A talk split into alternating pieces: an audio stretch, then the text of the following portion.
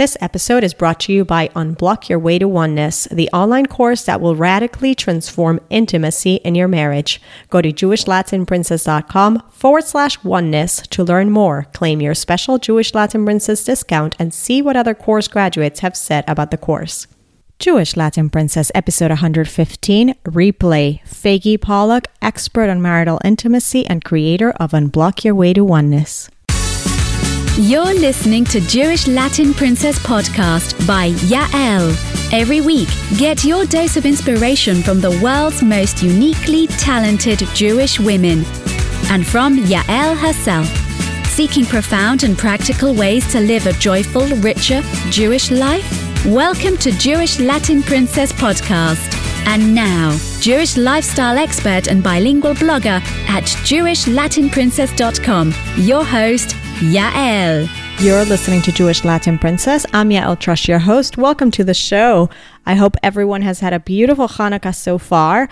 Happy last day of Hanukkah, I guess. I know that with all the anti-Semitic attacks recently, we're also feeling a bit un- a bit unsettled. At least I am, to tell you the truth.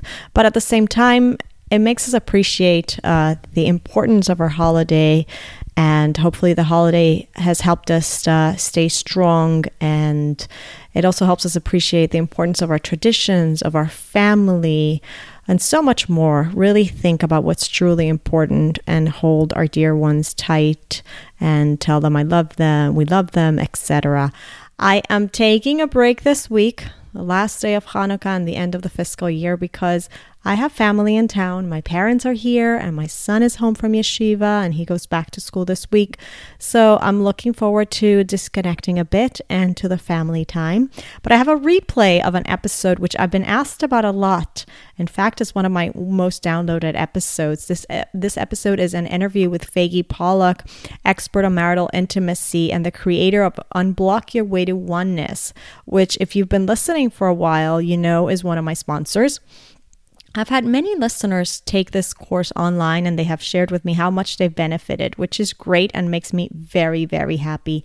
But aside from that, I wanted to bring Faggy back because it's such an important topic. And even though this interview was done already a while ago, it just, it's still so timely, of course. And I think Faggy does a beautiful job of addressing it. Again, it's one of my most popular episodes, most downloaded, and it definitely was one of my favorites. So here you go, ladies. Here's Faggy Pollock.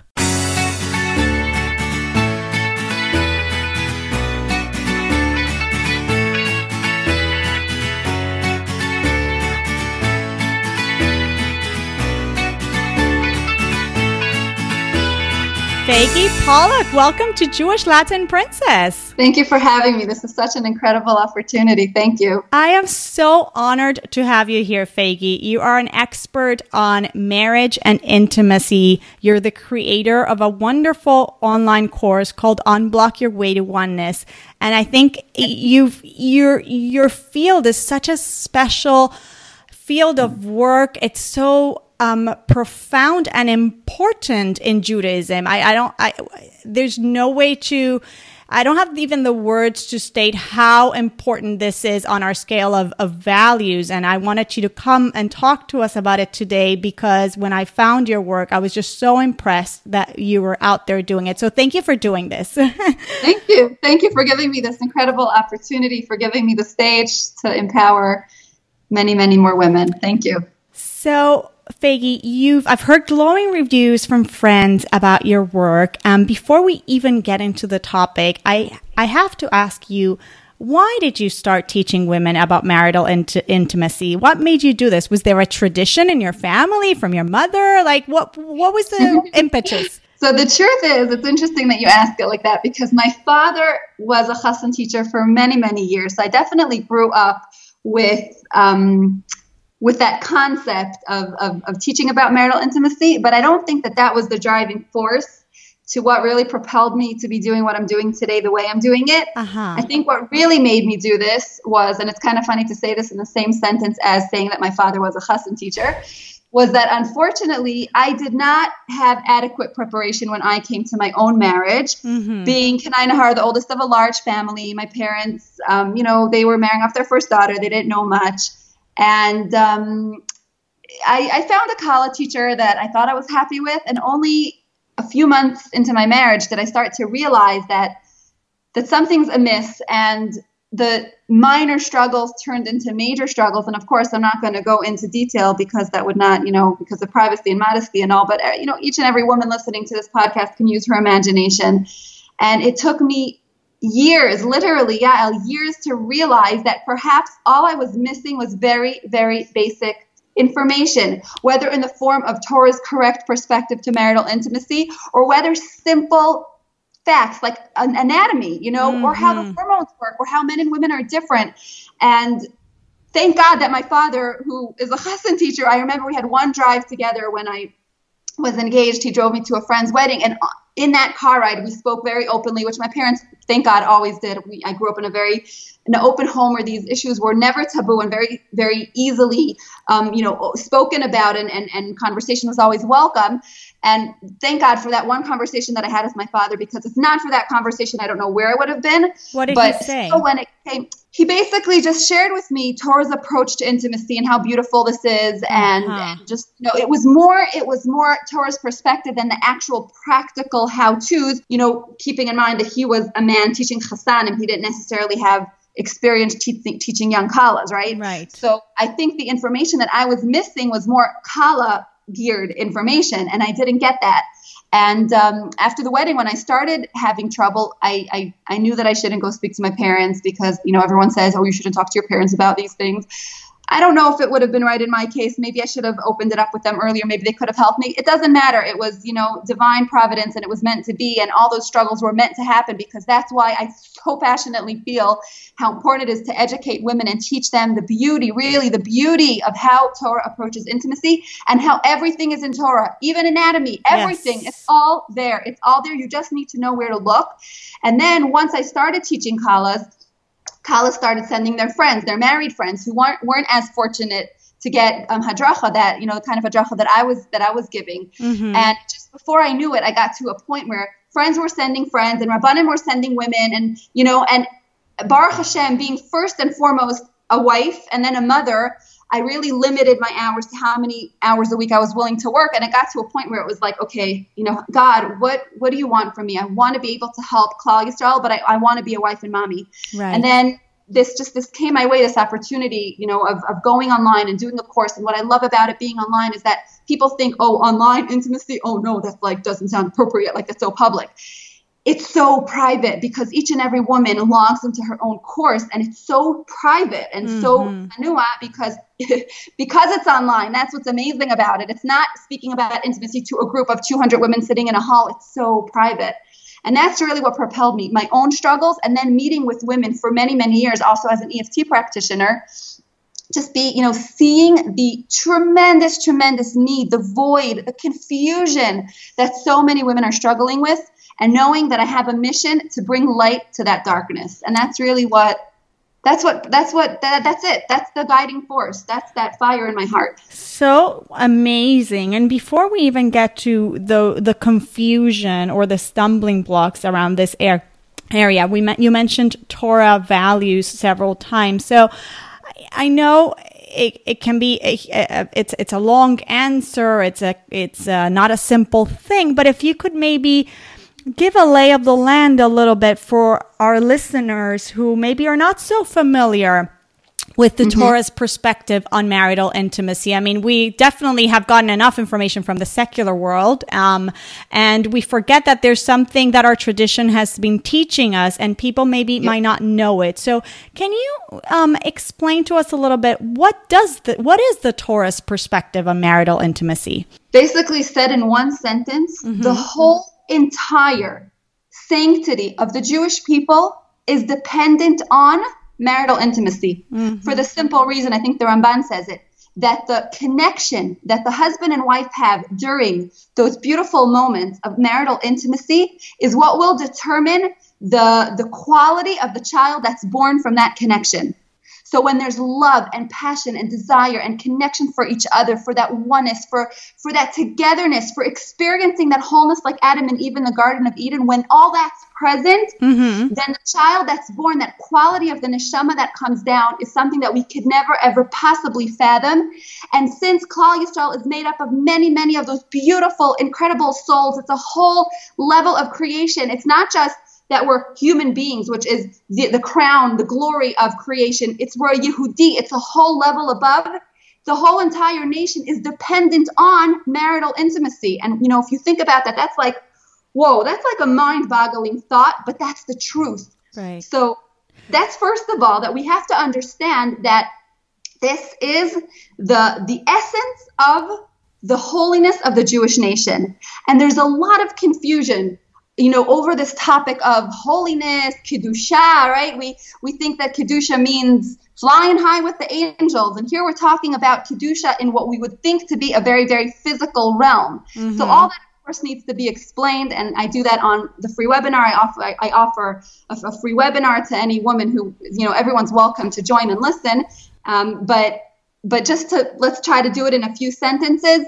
Basically, it works like this: as Jews, we know it's not just like a belief that we have. We know, we know, v'yadata hayom, we know that Shema Yisrael Hashem Elokeinu Hashem Echad. Mm-hmm. God is one. And when we say that God is one, it doesn't mean that there's one God and then there's the world that he created. It means that there is only one reality, reality. the mm-hmm. reality of God. That's it. What we are living in, what we see, any illusion other than that is but an illusion.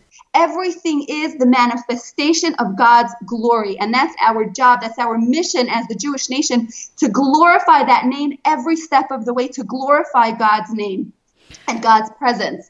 So if God, who is the ultimate goodness, God who is reality, God who created the world, and upon completion of the world, stepped back and looked at this wondrous creation and said, Vayar Elokim es kol asher asa, everything he created, vihine tov ma'od, the completion, the ultimate, the, the, the epitome of good.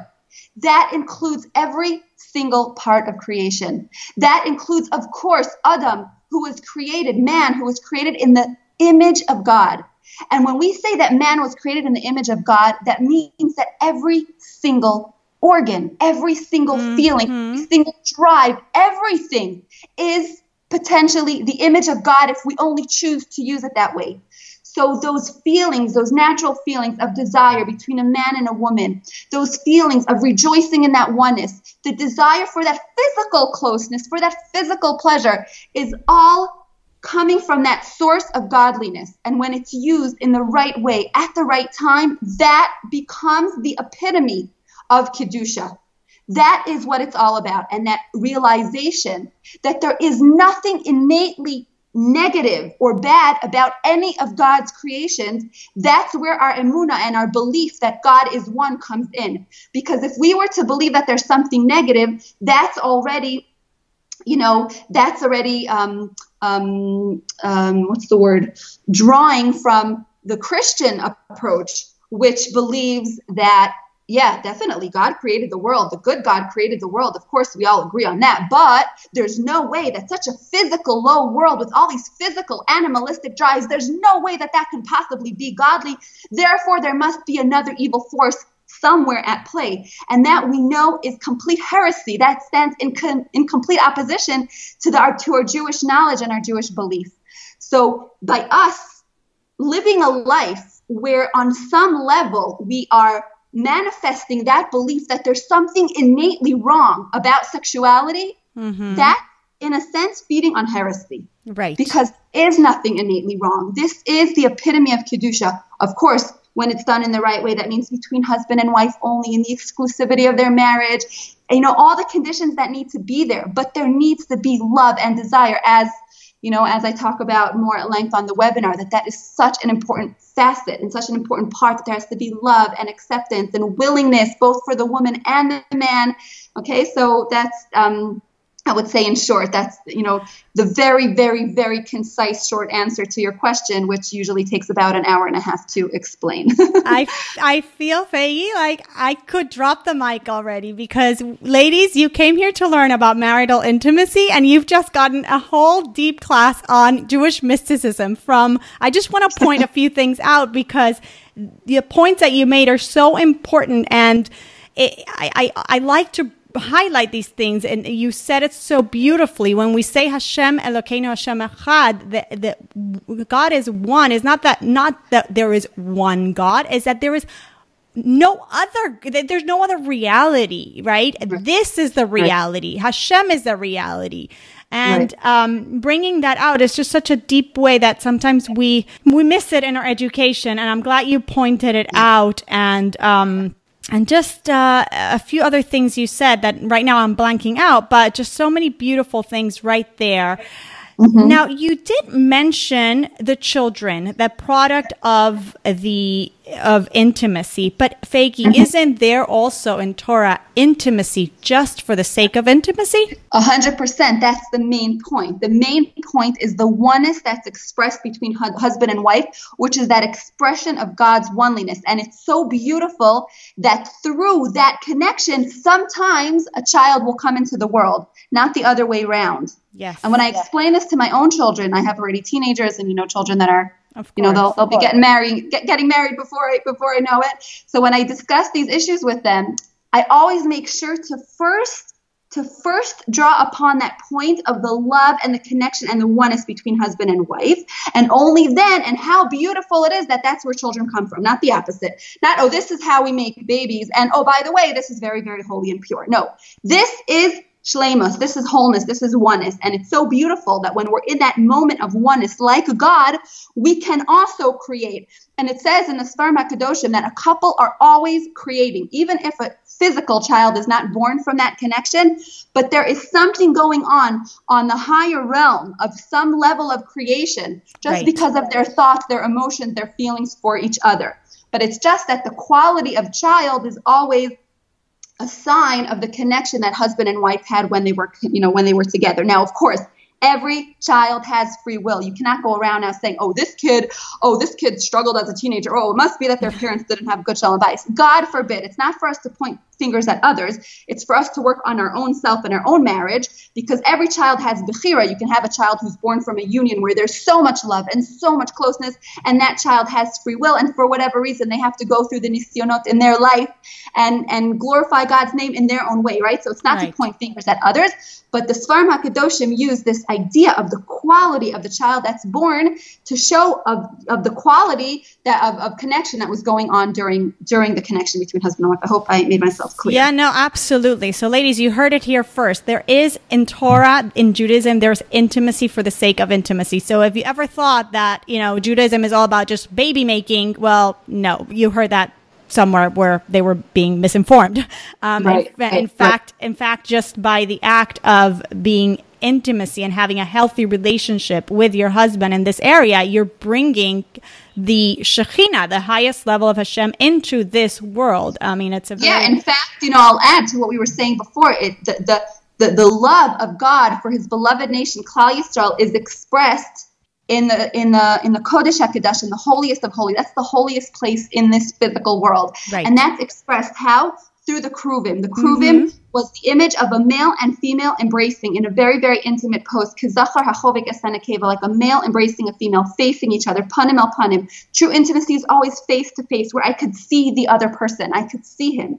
That's true intimacy, and that connection between the kruvim is God's way of expressing his his his whole and and and overwhelming love for us that we will never quite fathom. So if that's the holy of holies in the Beis Hamikdash, that's the holy of holies in your own home because exactly. your own home is the mini Beis Hamikdash. Exactly, exactly.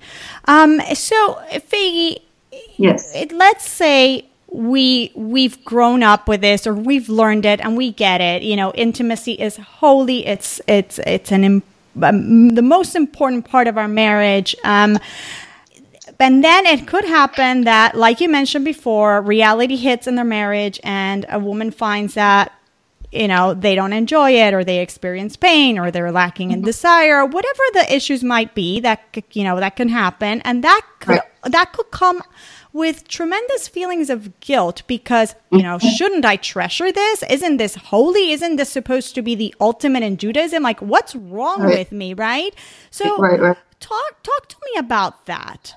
Okay, so first of all, the most important thing you were saying that like the most important part of our marriage is is is the intimate relationship. I would like to rephrase that just so that there shouldn't be any misunderstanding. The mm-hmm. most important thing in marriage is oneness. Yes. being one with each other. Okay. That oneness is also expressed physically. And when that oneness is expressed physically as it should be, then yes, that is where the Shekhinah rests. And uh, you know, the Maharal says it, and the Zohar says it, and many other Sfarim say it.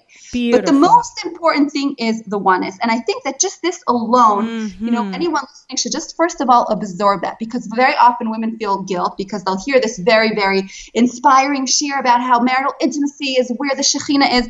And then if they're going through a rough period and they look at all the other parts of their marriage, which maybe no perfect because ain't, ain't ain't no perfect marriage, right? No one has perfect marriage, but good enough, and there's friendship and there's happiness and all of that. So they'll kind of like um, diminish the the greatness of that, and that's not good because we have to be able to step back and say, first of all, wait, is there oneness in this marriage? That's the most important thing, and yes. On a fairly regular basis, this oneness should be expressed physically, and the woman should enjoy herself. We'll get there in a minute. But that's first and foremost. There should be oneness in that relationship because a couple can have a very, very passionate, intimate life, and there could be no connection. That's not the mm. kedusha that the Sfarim Hakadoshim are talking about. You know, that's that's not that's not what we're talking about. We're talking about when it's passionately loving and when there's desire and arousal within the realm of oneness. Okay, so that's first of all. That's what Torah values is the oneness of the couple. Like we give a chassan and kala under the chuppah a bracha that they should rejoice, they sameach tesamach that God should make them happy and they should rejoice. Reim ha'ahuvim, beloved friends, that they should always be beloved to each other like best friends. So that's that's where we start. Okay. Mm-hmm. Now, for all the women out there who are struggling, and there are so many women, Yael, so many women, and and you know, even if a woman is going to hear this this interview and she'll walk away feeling normal that she's struggling, just for that, it's worth it. Right. Because very often these struggles are so personal and so not spoken about.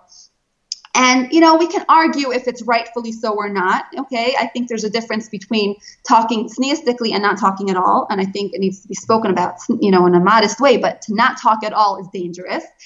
But, you know, a woman may not know where to turn and she may feel uncomfortable and she may feel a lot of shame. And who am I going to, you know, who, who am I going to open this up with?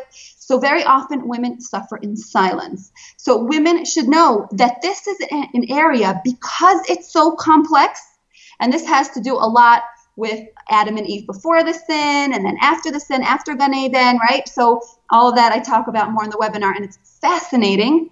But we have to understand, and Rav Aryeh Kaplan says it in his book, The Waters of Eden. If anyone has it, they should open up the book and read it. And if not, they should order it in the chapter called The Holiness of Sex. And he says over there beautifully, he says that one of the outcomes of that original Chet of Adam Harishon was that we have this very complex relationship with sexuality.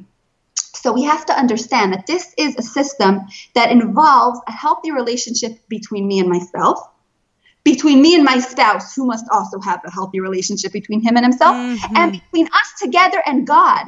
So we're talking here about a very, very complex tapestry So many layers. right. Layers, exactly. So it's so common to struggle and it makes sense to struggle. Okay, so everyone should know that. It makes sense to struggle in this area because this is where a lot, a lot of work is going to happen in the marriage.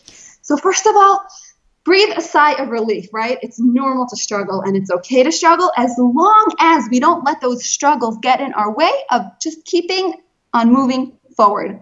I always like to sign off my emails to the women, uh, you know, in my community, wishing you an ever-growing marriage. Oh, I That's love it. To me like the most important thing. As long as you're growing, that's what God wants from us to always be growing.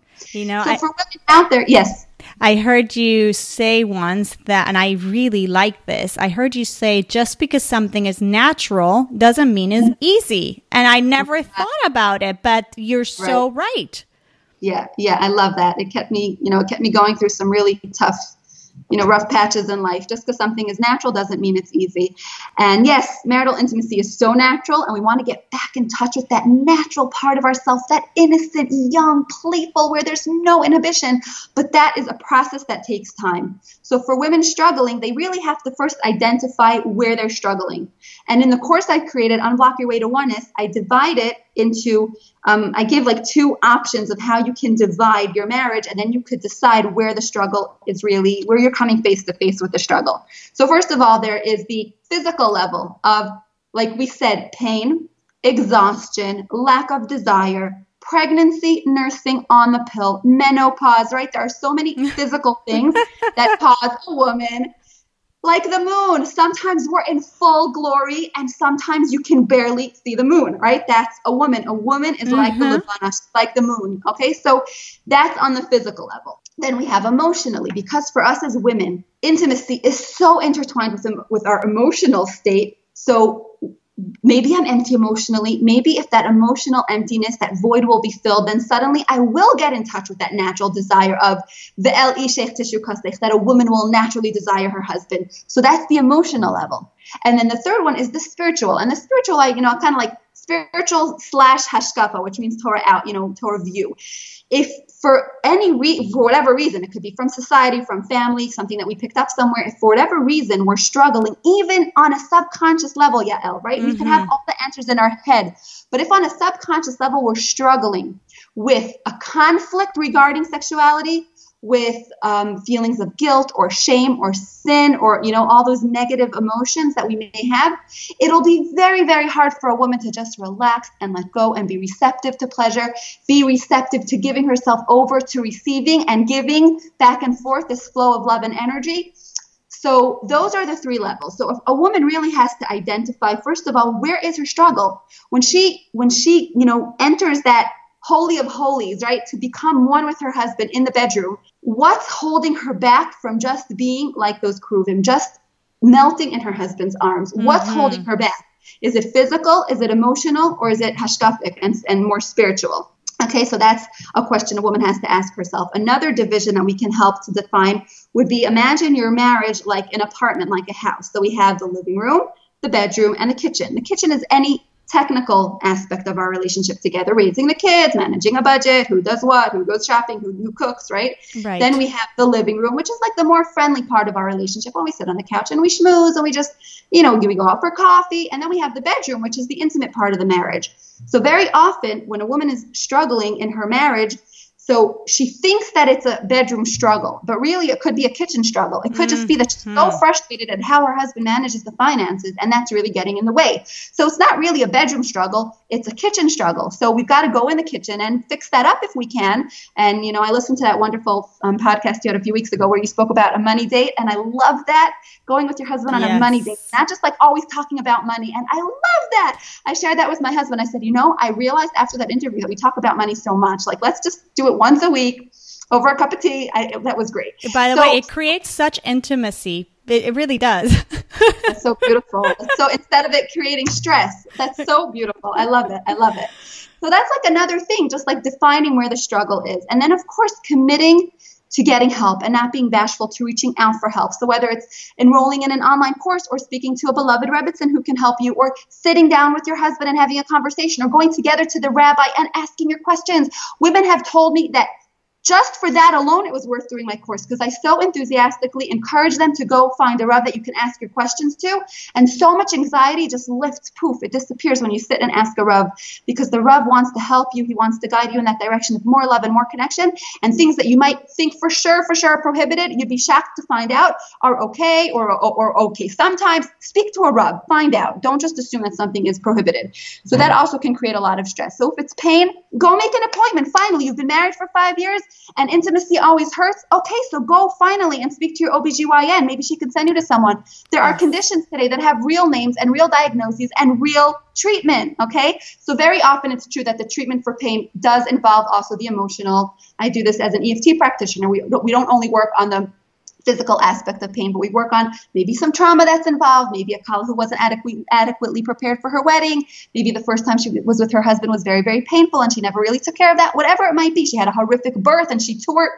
There's so much trauma that can happen. It's such a sensitive part of the body. So so take care of that, right? And if it's a matter of you're just feeling angry about your husband and you're you're lacking a sense of friendship, so learn how to request what you need to feel full in the relationship and and and go for ice cream together once a week or you know, play a fun game with each other. So to, to on the one hand, to realize that yes, it's true that we want to get to that place where intimacy becomes pleasurable and pleasant on a fairly regular basis, but not to make it that that's the only goal in marriage. It's something to work towards. And instead of there's a great there's a great quote in Hebrew. Um, I'll say it in Hebrew. Maybe you'll help me translate it. Mm-hmm. Um, אל תחפש את הדרך אל האושר, אלא את האושר שבדרך. Like, don't look for the for the way to happiness, but right. the happiness that's along the way. The way. So mm-hmm. right. So you want that to be a goal, and it should be a goal, but it shouldn't be a goal that overshadows everything that you don't see the good that you do have in your marriage. But yes, you should take care of it. If there's pain, you should take care of it. If you're never, ever, ever, ever in the mood, yes, you should take care of that. But without the guilt. You don't need the guilt. Guilt doesn't help you. Just as a goal to work towards, and kind of like it'll keep you, it'll keep you moving forward. You know.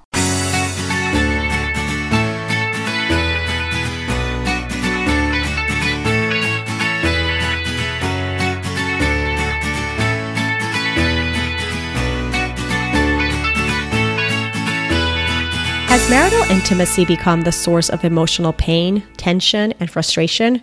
Or do you just sense there's more to gain from this special part of marriage, but you don't know how to get there? I may have the answer for you. It's called Unblock Your Way to Oneness. This is a course that can transform your marriage. When marital intimacy is a struggle in any way, all other aspects of your marriage become shadowed by the frustration of a disappointing relationship. If not addressed, struggles with intimacy can become bigger and deeper over time, but it doesn't have to be that way. Unblock Your Way to Oneness is the clear, thorough course that will take you on a transformative journey so that you can have a satisfying, fulfilling, and joyous intimate bond with your husband. Head over to jewishlatinprincess.com forward slash oneness to learn more and to claim your special discount today. That's jewishlatinprincess.com forward slash oneness.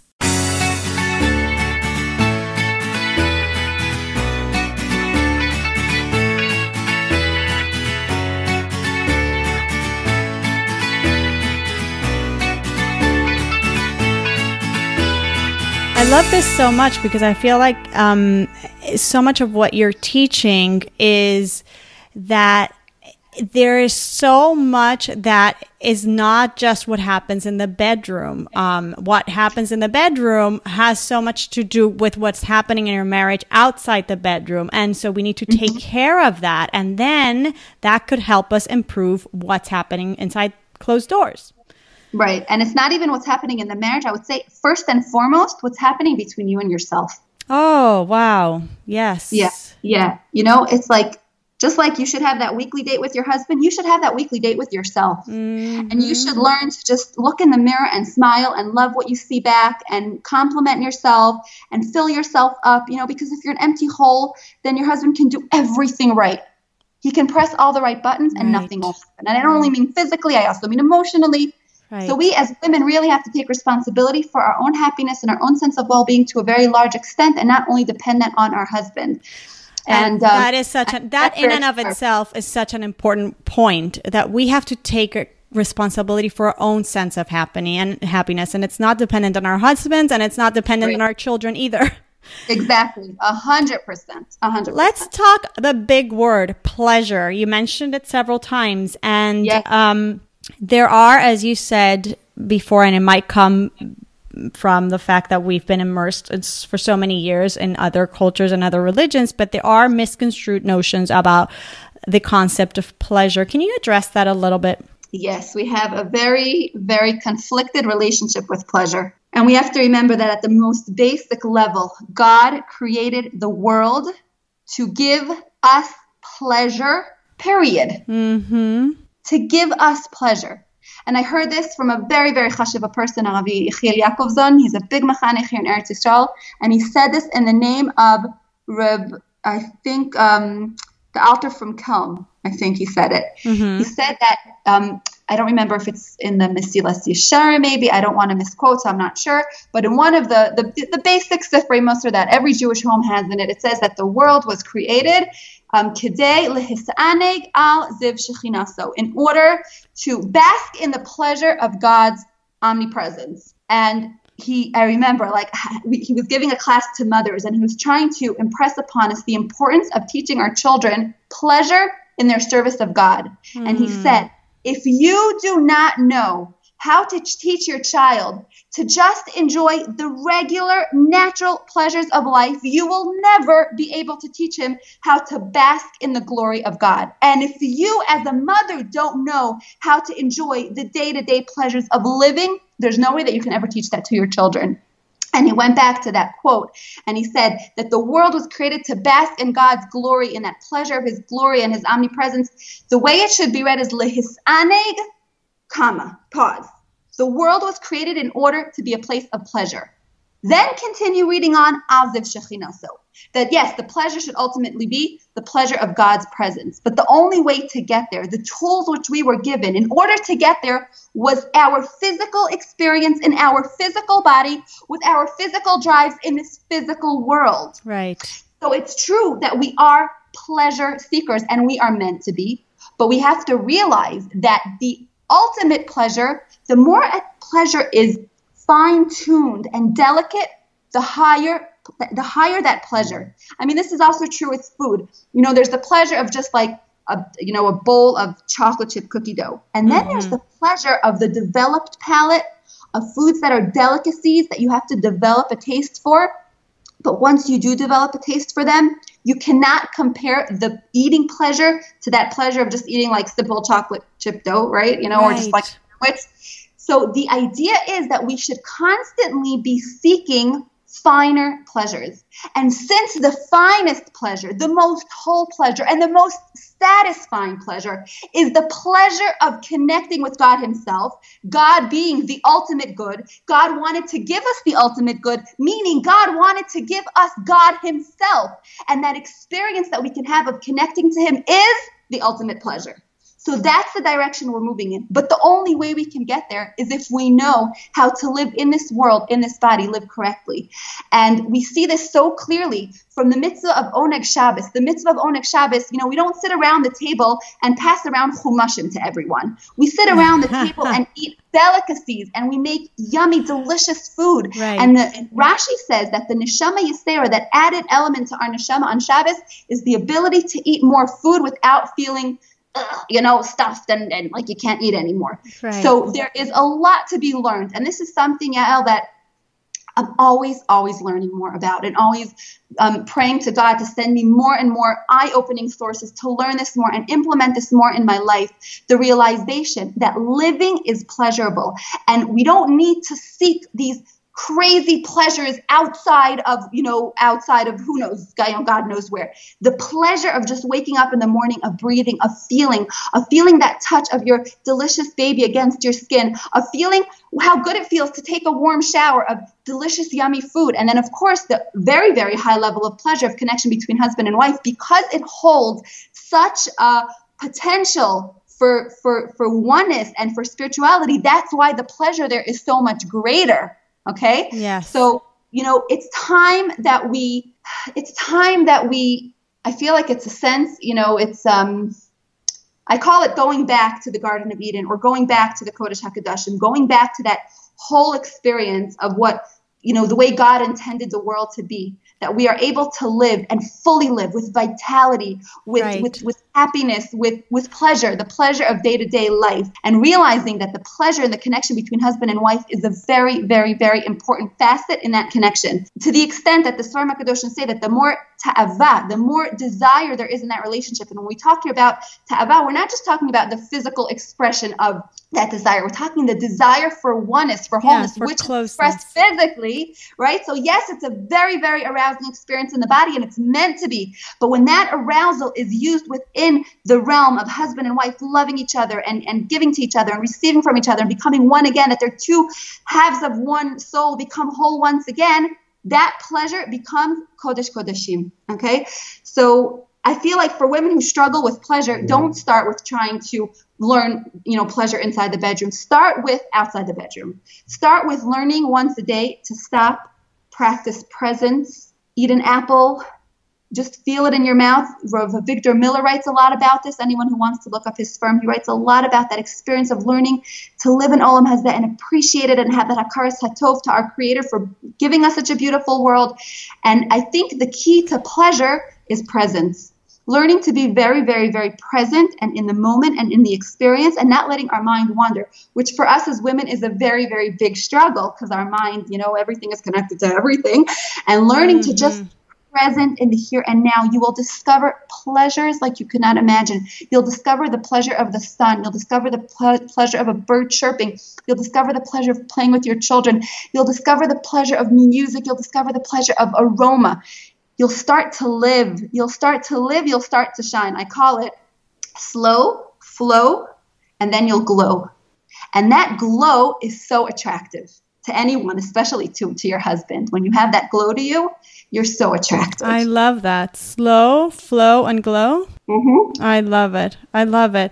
You know, it, it's it's almost like the Jewish ideals have become so contaminated, and we've forgotten how what you just said is so fundamental. That physicality and spirituality are not mutually exclusive in Judaism. In fact, they should they be one hand. and the same. They go hand exactly. in hand. That's what God wants. God exactly. wants us to be spiritual in this very physical world, to interact with the physicality in a very yeah. profound way. Yeah. It's uh, we have to go back to that and and just remind ourselves constantly and know that that is Judaism. yes, yes, yes. 100%. It's not pursuit of the pleasure for the name of pleasure. It's the pursuit of godliness, and pleasure is a big part of that. Yes. So, Faggy, um, you, we mentioned before um, during our convers- conversation, and something that I'm wondering about that someone might say, you know, marital intimacy, for whatever reason, it just kind of didn't work. It's not working, but you know what? I have a great relationship. Really, I have other things that I appreciate in my spouse, and, you know, we communicate okay, and he's funny, and I'm funny. We enjoy each other's company. So let me just focus on what's working why is this attitude dangerous? So I think it's first important, you know, whenever women come to me and they and they share this, I say, well, one second, let's define when you say it's not working for me, it's not my thing. If you're going to tell me that you never, ever, ever, ever have marital intimacy with your husband, and you're never together, and when you are, you never enjoy it. Okay, so now you know we have a problem. We'll, we'll in a minute we'll discuss why that's a problem. Okay. But very often it could be that there's maybe a gap. The husband wants it more, the wife wants it less their style is different how it's going to play out in their marriages you know they, they have a different approach of how it should play out in their marriage. So they look at it as it's not working for me when really it might be working very very well and just what needs to be adjusted is the quantity or the style or there needs to be more communication whatever it might be. So that's first of all. When someone says that it's not my thing what does that really really mean? Okay so that's i think uh, you know a, a personal question that every woman has to ask herself. If she feels like it's not my thing what does it mean? It's not my thing ever, ever, ever. Or it's not my thing because I would like it done differently, right? Mm-hmm. You know, women will often share with me that you know, you know, they'll say, you know, uh, you know, I'm, I'm ashamed to, to, to, admit, but like, you know, I, will watch movies or I'll read, you know, romantic novels, and and yeah, I definitely can feel feelings of arousal. I know I'm capable of feeling that. So why don't I feel it with my husband? So for a woman like that, it's not that marital intimacy is not her thing. Thank God, her body's working well and her hormones are working well, and she just has to learn how to feel those feelings with her husband, and not, you know, and not expressing those feelings outside the marriage that's again that's back to what kedusha is in marriage so it's not that marital intimacy is not her thing it's that for whatever reason in her marriage right now this isn't working so that needs to be adjusted mm-hmm. um, if a woman says i never ever ever ever felt any sexual arousal Okay, so again, if this is a value for you, then go speak to your doctor. Maybe there's a hormonal imbalance. Maybe there's something you could do. Maybe there's, you know, you could take some kind of, you know, testosterone replacement. There's things that women can do to help themselves. Maybe you just need some emotional um, you know, skills of how to communicate with your husband, whatever it might be, as we said before. But this is a dangerous road to take when a woman just kind of like checks out and decides that it's just not her thing.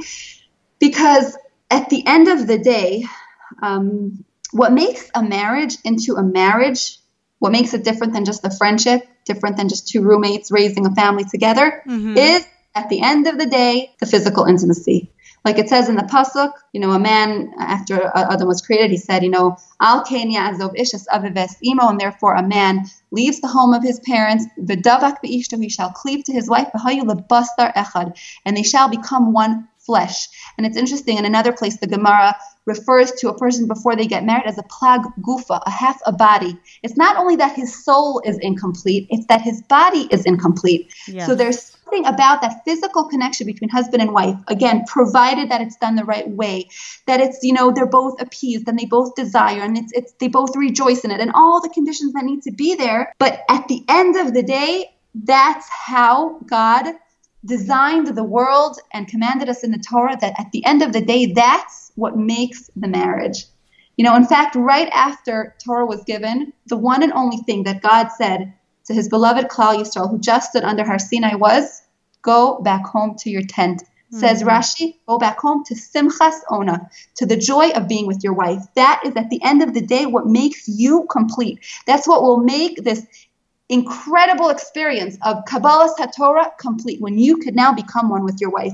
So to just decide that, oh, this is, oh, yeah, we, we don't need this in our marriage, that's very dangerous because that will eventually backfire and really, you know, you'll veer off course and you're not going to end up where you should end up as a husband and wife. So it's important to um, be committed, like I said, finding the finding the happiness along the way, not letting the goal of getting there get in the way of enjoying what you do have. And it's great that you have a great marriage and all. But yes, this has to be something that you need to invest in and learn and learn how to make it better in your life, more present and better. And I just want to add here something that I heard said in the name of um, a very prominent sex therapist here in Eretz Yisrael, you know, very well known in the frum community, uh, uh you know, an Erlicha person. And he said, he said, um, marital intimacy, what were the words he said, will be, it should be, it should always be good. Sometimes it'll be great. And I think that definition is very good because I think sometimes we expect, you know, oh, wow, we heard this inspiring share, right. Kodesh improving. Okay, from now on, it's going to be passionate. There's going to be fireworks every time. No, no, no, no. Sometimes it'll be very sweet and loving. Sometimes it'll just be like a quick gift we give each other. Sometimes it'll be you know, like a homemade meal with five courses. Right. Sometimes we'll to go away on vacation and it could go on for hours and hours and that connection is so incredible and so spiritual and and it's like the whole world ceases to exist in that moment of glory. And sometimes sometimes it'll be frustrating and you'll cry afterwards. Okay, but as long as on a fairly regular basis, that's why I like to use the word fairly. Fairly regular basis, it's good and sometimes it'll be great. That means that you have a healthy, intimate relationship with your husband. We're not looking for perfect. We're not looking for always. Okay. We're just looking for healthy. We know that we can get there. We know that we have what it takes to get there when we invest our time and you know energy and our ingenuity and our creativity. So that's like another thing I think is important to keep to maintain that balance. I love it because it's so real. you know, it's just so real.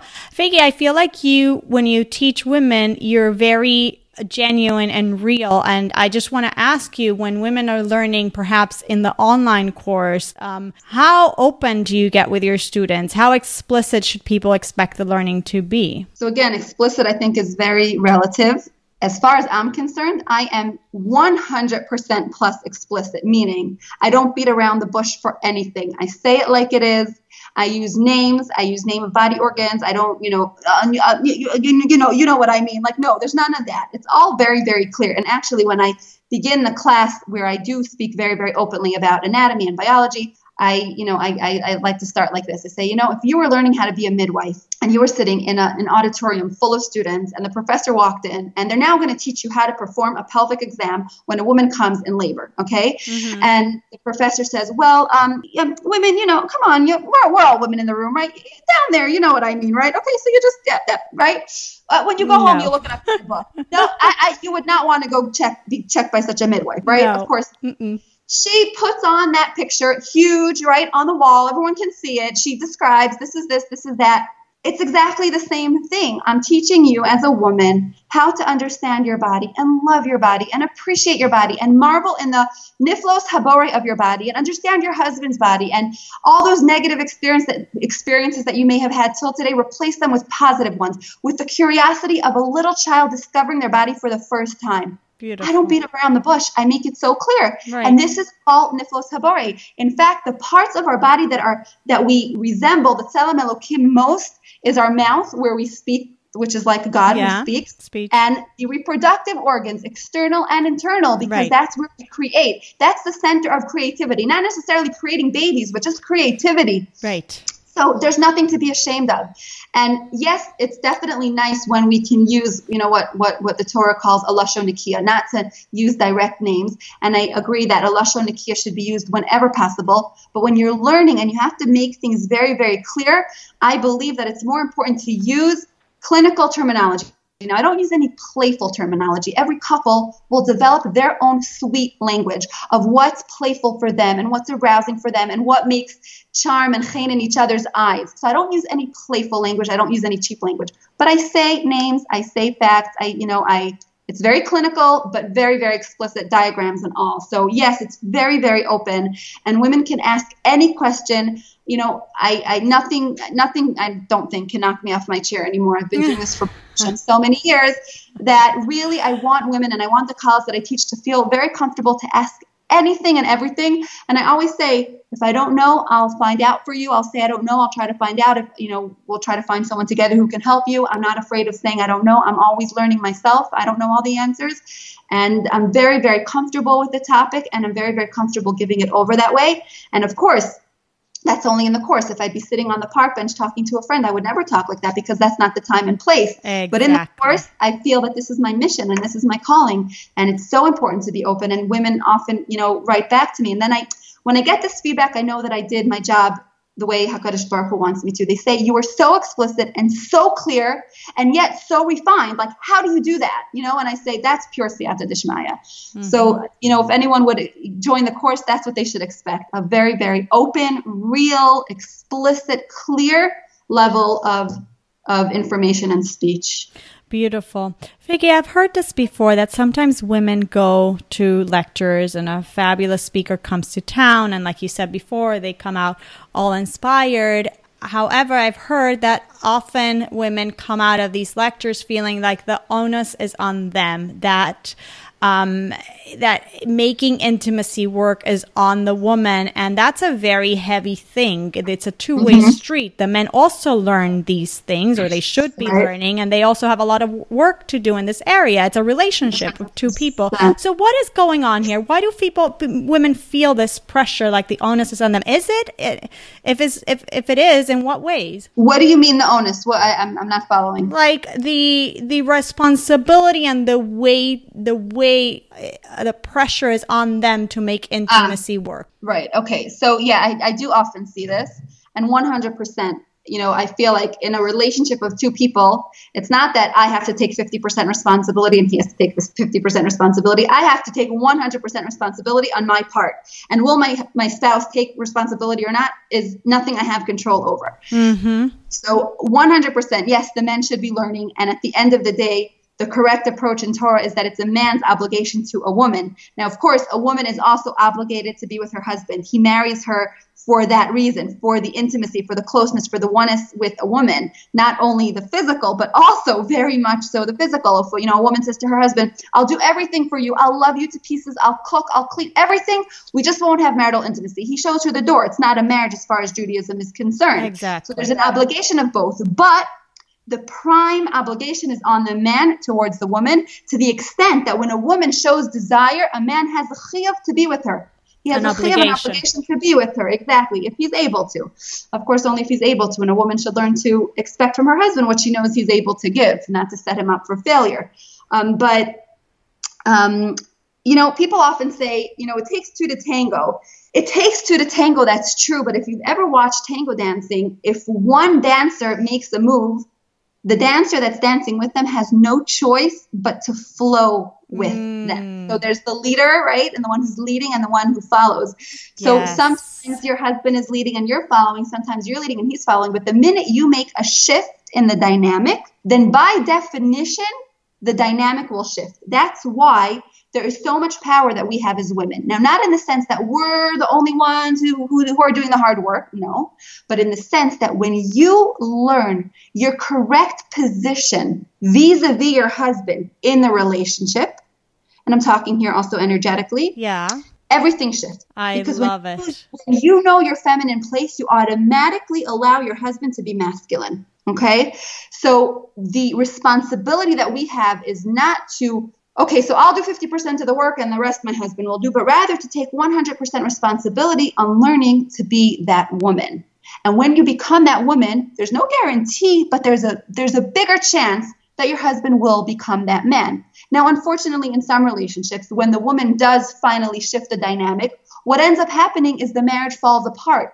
But very often, that's a blessing in disguise because this was a marriage that was going to break apart at some point anyway. Mm. And both hmm. spouses are suffering. So when women say, well, she shifted the dynamic and look, they got divorced at the end. Well, it's very sad. And, and, and in Judaism, we mourn, you know, when, when people get divorced, it's sad. Mizbeach moridu alav dema'os. The Mizbeach cries, but there is space in Judaism for divorce, 100%. And sometimes that's the right move and that's the right thing. A person should not stay in a marriage that's, God forbid, abusive and, and is going to um, harm them, you know, physically or whatever in any way.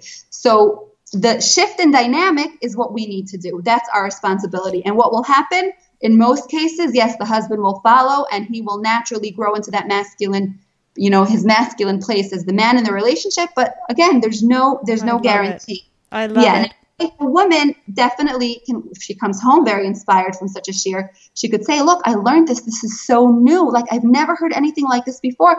Maybe we're just we have such misconceptions. Maybe we could learn this together together. Maybe we could buy a book and learn bechavruta maybe you can go speak to a rebbe or a mentor. Maybe you know you never got the you know correct hadracha and that's why you have so much guilt and shame around this issue. And and that's like the, the redemption of their marital intimacy you know? So that can also just very often a woman asking her husband to do something for the sake of their happiness together is very very good it just a woman has to be careful because especially in marital intimacy to a large extent, that's how a man measures his success as the man in the marriage. Do I right. make my wife happy?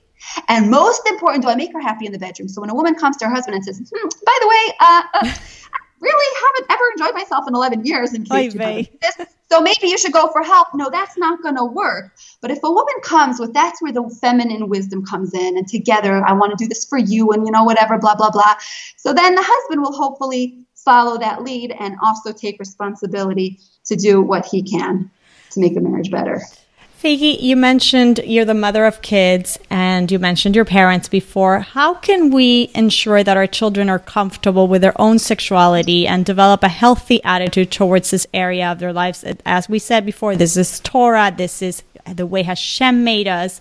Um, what do we need to be doing as parents? So, you know, it's interesting that you ask. I, I love this question because um, um, one of the bonuses actually that I offer with with the course that I that I that I have is called how do I talk to my kids about intimacy? How do I talk about it to myself? Okay, that's the title. Mm-hmm. Because how we talk to our children is first and foremost how we talk to ourselves about it.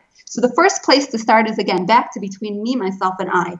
If I have a positive attitude and I'm always growing in my positive attitude and growing more and more comfortable with myself as a woman, with my body, with my changing body, right, with the gray hairs that I now have and the stretch marks and the you know the flab, right? right. Or Baruch women having you know growing older and having children. The more I learn to love that, and the more I learn to be okay and accept pleasure in my life, the more comfortable I am with sexuality, the more by osmosis I'll give it over. And that's why when mothers ask me, what should I say to my daughter who asks me X, Y, and Z? I say, you know something, you know, dear, I could give you a script. It's not going to work because y- you can't just repeat words. Your daughter is going to sense if you're genuine or not. So you've got to first do your inner work, and then you will know on your own. You'll have your own words because I believe that every mother is given the godly intuition to know her child and know what's right for each and every child. We just have to trust ourselves, which is another thing that society has taken away from us. That yeah, trust of just yeah. trusting yourself, you know. So that's why I'm very, very passionate about empowering mothers to do the work themselves and then giving some guidelines on how to give it over to their child. So, first of all, growing and learning and making it really a, a goal for you know you, you know for, you listening to this podcast today make it a goal for the next year. This is something you want to work on. You want to grow comfortable in your role as a jewish woman in your femininity in your sexuality and that will by osmosis influence your child. And um, another thing not to be not to be apologetic very often we think that if little kids ask us about marital intimacy and the how to's so we start like getting all apologetic. Well, um, you see, Adam Harishon, Chava, blah blah blah. We start going, eh, right? and we feel like we have to like apologize that this is how Nebuch, you were born into the world through such an action. God makes no mistakes. There's nothing to be apologetic about. This is so beautiful. This is so beautiful. Like I show my children, I take two puzzle pieces you know, like they have those like spelling games for like, ta- you know, for yeah. like an A and then like an airplane. Uh-huh. So I take those two puzzle pieces and I say, see these, these two pieces? When we connect them together, it's like a whole picture. That's, that's the way God made a man and a woman. And, you know, use your imagination. You know, the body parts, it's exactly the same thing. A man and a woman are whole. Ima and Abba are one whole person. You see us as two, we're really one. You, you know, my daughter, Abigail, you're, you're you're only a half half. You're you're gonna Amir Hashem get married one day, you're gonna become whole. And then I say to my son, and you, you're you know, you're gonna become whole one day. And and and no apologetics. There's nothing to apologize about. God made no mistakes. Now, of course, to impress upon him that this is something very modest, and because it's so powerful and so beautiful, that's why out there in the world it's so misused because there's so much confusion, and the world is is starving for for that wholeness that that Ima and Abba. We're so lucky that we have that, and so many people don't have that. So that's why we see it misused, and we we seem to look at you know look down on it and, and you'll hear people make remarks. I never ever make remarks to my kids ew disgusting or any like and nothing nothing. Not even if they see something and we're walking down the street i don't say ew you know we just keep on walking. And if a kid will make a remark i'll say this is beautiful. It's just not the right time and place not not between the right people you know? Right. So no apologetics. God knew exactly what he was doing. And the most important thing yeah the most important thing is to listen to your children. Listen more than talk. Because they're only going to come to you with their questions if you listen. If they sense that you're uncomfortable and that you're not going to even listen, then they're going to find those answers somewhere else. And unfortunately, today it's very, very easy to find answers somewhere else. And the answers that they're going to find are not going to be good answers. And you don't want them finding those answers. You want them first hearing it from you in the purest way possible. So when I say listen more than talk, when your kid walks in the door, we're, you know, we're all programmed and taught this. Like when your kid walks in the door, ask them, how was their day? What's going on? You know? And we bombard them with questions because we've got to be a good mom. Don't no, I've never done that. Good. Okay, so don't. Just let them walk in and say, hey, honey, quiet, silence, and make yourself energetically very available. Make this like imaginary space that you invite your child into, and they're going to start talking. And for the first 10 minutes, they're not going to say anything very meaningful. But then after 10 minutes, they'll say, Oh, and by the way, I was sent to the principal today. Mm-hmm. You know? And when you listen to that child and they know that they could come to you and say that they got sent to the principal today when they were seven or eight, so when they're 11, they'll come to you and say, Hey, I think I'm in love with the next door neighbor. or I, you know, so true. You know, or when they're nine or 10, what's, what's a period, right? Or mommy, what are those, what are those little diapers that you have in the cabinet, right? right. they ask, you know, or badika cloths. My kids think right. that badika cloths are makeup, you know, for makeup removing, like on Motzei Purim. It's like, mommy, where are those makeup remover white things that you use? You know, so so so just listen listen listen. And the more you listen the more they'll talk. And once they talk they'll ask you their questions. And once they ask you their questions then then you have a chance of answering them. And it's very important to take advantage of teachable moments. Moments will come up. You don't have to schedule the talk. Yeah. Okay, son. Hey, it's time to have the talk. There's a joke, and then the kid turns around to dad and says, "Yes, dad. What would you like to know?" Right. So kids today know way more than we'd like them to know.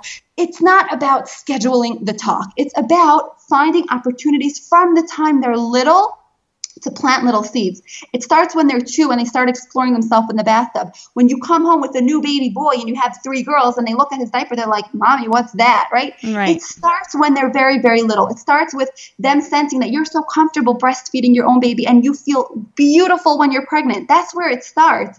And as they grow older, finding those teachable moments when they ask something, they make a remark, they, you know, and just sense that that's a good moment to just come in and teach something and teach it very pleasantly, very matter, very matter of fact. Always, always, always tell the truth. Even if your kid asks a very, very explicit question that you're not quite ready to share with them, always, always say the truth. Because if ever you lie to them, they're going to find out sooner rather than later that you lied and then you broke trust. And trust is something that is very, very hard to build up again, especially between a mother and child. So never ever lie. Always say the truth and only say what the kid wants to hear, what the mm-hmm. kid needs to hear. And this is, I think, something that, you know, often we can make a mistake, and myself included. I, I confess of definitely making this mistake too many times, where a kid asks us a question, so we get nervous. So like this like nervous energy is running through our body, and we like we start talking, talking, talking, talking, and like the kid doesn't need so much. It's like the kid says to mommy, "Mommy, where do I come from?" And the mommy starts explaining, you know, all about sexuality. And the kid's like, Mommy, do I come from Arizona or from Los Angeles? Right? Where did I, what's the kid really asking? What is the kid really asking? And I have many examples I could think of just in my own life where, you know, I thought for sure the kid is going to ask for more information. So wait, so mommy, after that egg goes into my rechem, and then I get my period around bas mitzvah. So like, how do I become pregnant one day? So that kid doesn't necessarily need a whole explanation. All they maybe need to hear is, it needs special. It needs a you know special liquid that makes that baby that makes that um, that egg into a baby. And I said that to my daughter, and that was fine. Nothing. She didn't ask me another question. A few days later, she said, "Mommy, and where does that come from?" I said, "It comes from the Abba." Okay, that was. She didn't need more. Now, right. do I know that in a month from now she's not going to ask more? She might. That's okay. She can come back and ask, right? So always just give your child bite-sized pieces and don't be hysterical. Just give your child what they're asking. And another one, don't be afraid to say, darling, you asked a great question and I know the answer and I want to give you the answer, but I want to give you the answer in a way that'll be good for you. So I need to think about how to answer you. I'm so glad you asked. Amir Tashem in a day or two, maybe we'll go for ice cream or something and I'll give you an answer. You know, that's you like, I'm glad. Answer on the spot. Sorry, sorry I cut you off, but I'm glad you mentioned that because that's happened to me, especially in situations where you have younger siblings around and, you right. know, the younger siblings are around and the older kid feels comfortable at that moment to ask the question and it's a good question. And like you said, we have to address it. So I've right. had the situation where I've had to say that. That is a great question and I have an answer for you and I want us to right. discuss this. But right. I think it's for your age, not for the younger kids. The, how about we make some time tonight to chat or maybe tomorrow during carpool exactly. at the time I'm taking you to the dentist, we're going to talk about it. And then I make it a point. Exactly.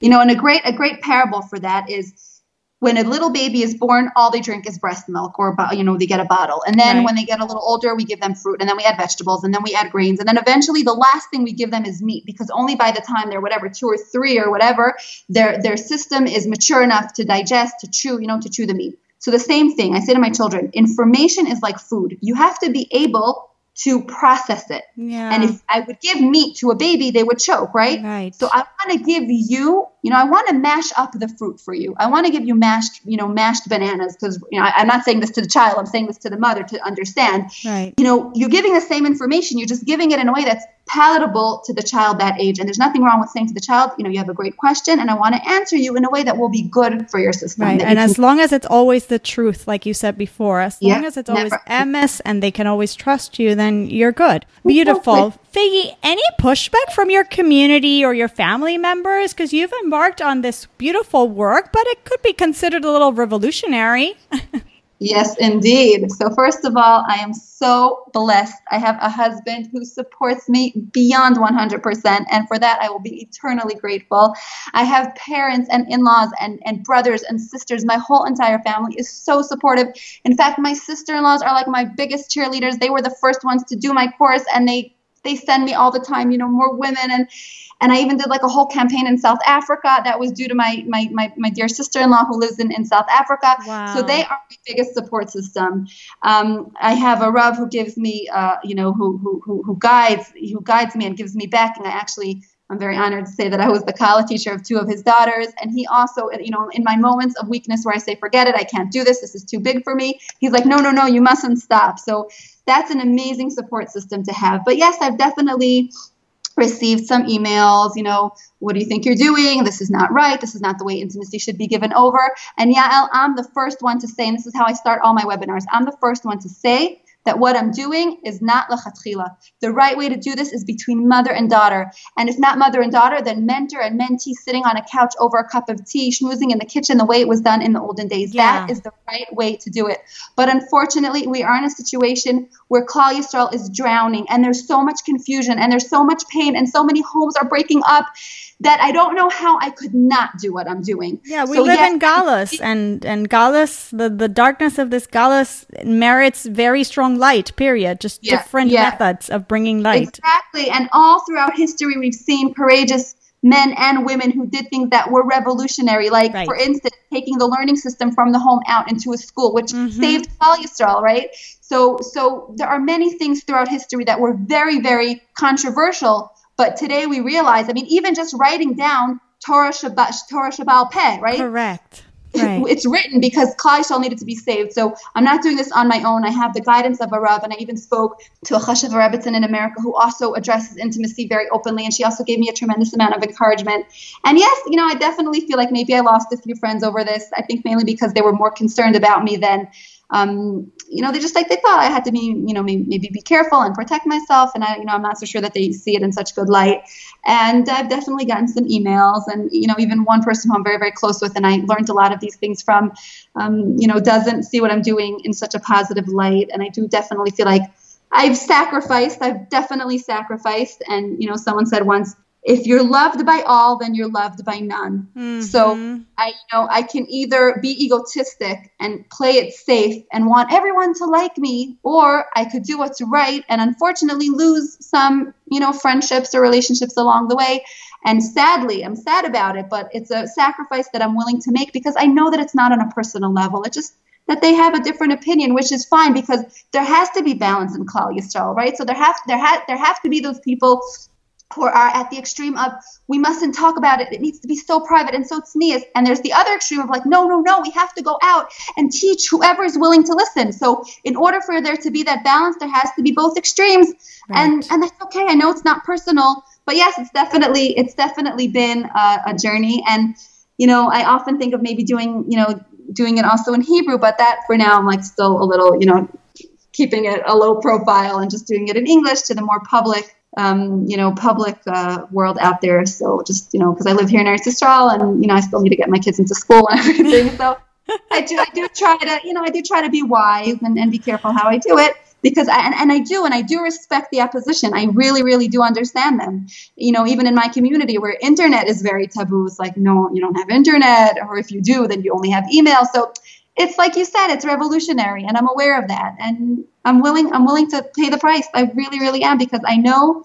I know that this is my calling in life. Good for you. Good for you, Faigy. Amazing. Faigy, let's do a little bit of JLP fill in the blanks. And this is the part okay. of the show where I ask you an open-ended sen- open-ended sentence and you answer it with the first thing that comes to mind. Okay? Okay. All right. I'm Faigy Pollock and I feel most spiritual when? Okay, so I'm going to share from the more, you know, the more public realm of my life where I'm, you know, feel comfortable sharing.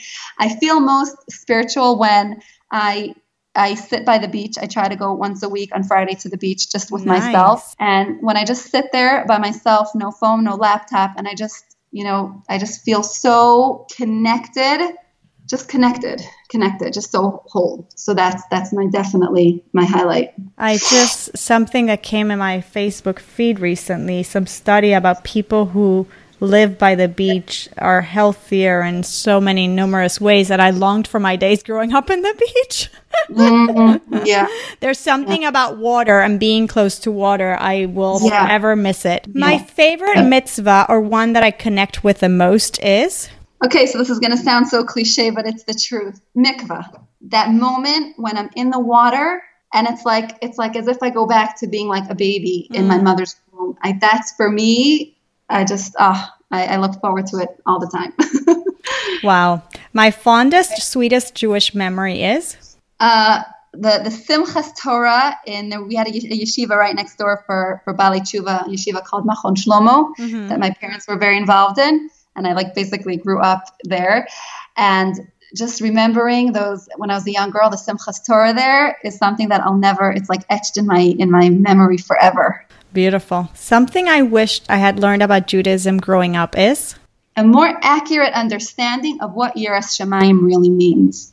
It's not God, you know, waiting for you when you turn the corner to punish you. It's not God waving his finger at you. Just a more accurate perception of, of that awe and that presence of God and just everything that Yiras Shamayim really is. That I often feel a lot of pain for. Like I wish I had a more accurate understanding of that growing up. Right, and I guess we, de- as we be- mature and become adults and develop our own relationship with God and with Judaism, we we hopefully we develop that. But I, I see I see what you're saying. I definitely see it. When I give tzedakah, I like to give to family members when family members are in need. So that's usually you know. And then I also I really have like a very a lot of hakaras hatov to Hatzalah because I myself was you know, I had a whole story where I nearly like a I took um, mm. I took uh, medicine that I was um, allergic to, and I had a bad reaction, and oh. I almost died. It was a very scary experience, and then Hatzalah came. So I really have a lot of hakaras hatov with them. So I also, when I have extra, I like giving to them, and also to an organization that helps women get pregnant. Oh wow, amazing! Finally, I'm Faigy Pollock, and today I'm most grateful for how at every intersection along this journey that I've been on, I always pray that God should send me um, Torah sources so that everything that I'm learning and everything that I'm that I'm being exposed to, I could I, I see clearly that it's in Torah, and every step of the way, God has sent me, whether it's a lecture or a book, mainly books, mainly Sfarim. So I have eternal, eternal Hakaras Hatov for that. I love it. Faigy, you're such an inspiration and just so, this has been so enlightening and so informative. How can we learn more? How can we be part of your webinars? Where do we join your mailing list? Okay, so um, I occasionally offer a free webinar, which I advertise, and I also advertise it to the women on my list. Mm-hmm. And there'll be a link that women can join my mailing list so that they can be notified. And besides for the free webinar, where I share the foundation of how Torah views intimacy. What we did today is like barely, barely, barely scratching the surface, right? right. So it's like a whole hour of beautiful, um, concentrated Divrei Torah. So besides for that, I also send out occasional emails and little videos and just, you know, inspiration for, for building this part of our marriage. And, Beautiful. you know, of course, everyone is invited to come along and bring a friend. And, um, or women can just contact me directly. If women have questions or anything, they can contact me at Faigy, F A I G Y, at unblockyourway.co.il. Faigy at unblockyourway.co.il and they can join me there. Beautiful, and I'll have I'll have the link um, on the on the show notes, and I'll also have the link for anybody who wants to actually join your online course. Um, Block Your Way to Oneness. We'll have that available for everybody as well. Faigy, thank you so much for joining me today. Thank you for this incredible opportunity. It, this was so special for me. And I really pray that a lot of beauty and light comes from this talk to the many precious women of Klal Yisrael. Amen. Amen. Thank you, Faigy. Thanks for listening to Jewish Latin Princess Podcast. If you enjoyed this episode, please subscribe on iTunes, leave a rating, and share the podcast with the Jewish women you love. To access today's show notes, ask Yael a question, or suggest a uniquely talented Jewish woman to be featured on the show, visit JewishLatinPrincess.com.